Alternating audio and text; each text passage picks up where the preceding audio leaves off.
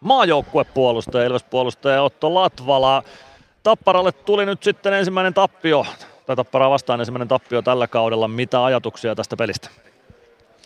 Joo, no ei tietenkään hyviä, hyviä ajatuksia näin tappion jälkeen, mutta jos nyt nopeasti käy, niin aika tota, salmajohtoon päästiin, päästiin alussa ja sitten se siitä tota, mureni, mureni tota, käsiin, mutta ei mitään, opitaan näistä.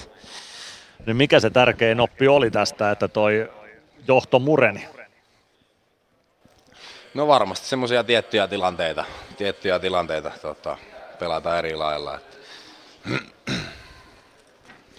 Ja sitä oppia jalostamaan huomenna sitten Lahteen. Mitä sanot, että tänään tietysti sä et ylivoimalla kentällä on, mutta erikoistilanteet oli aika isossa roolissa. Ylivoimapeli tänään Ilvekseltä ei onnistunut. Miltä se näytti sun näkökulmasta? No ei joo, ei, ei ainakaan maaleja tullut, että en nyt niin, tota, niin kovasti sitä tota, tota noin niin, tai totta kai seuraa, mutta ei, en tiedä, ei vaan mennyt tänään siinä sisään. Entä puolustuspelaaminen? Siinä sä oot tietysti isossa roolissa. Kuinka teidän suorittaminen puolustuspäässä sujuu tänään?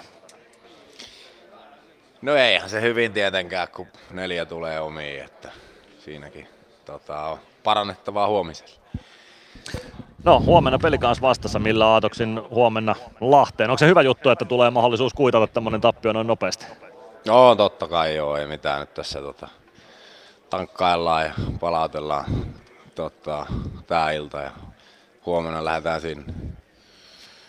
Huomista kohti, kiitoksia Otto Latvala ja tsemppiä huomiseen. Kiitos.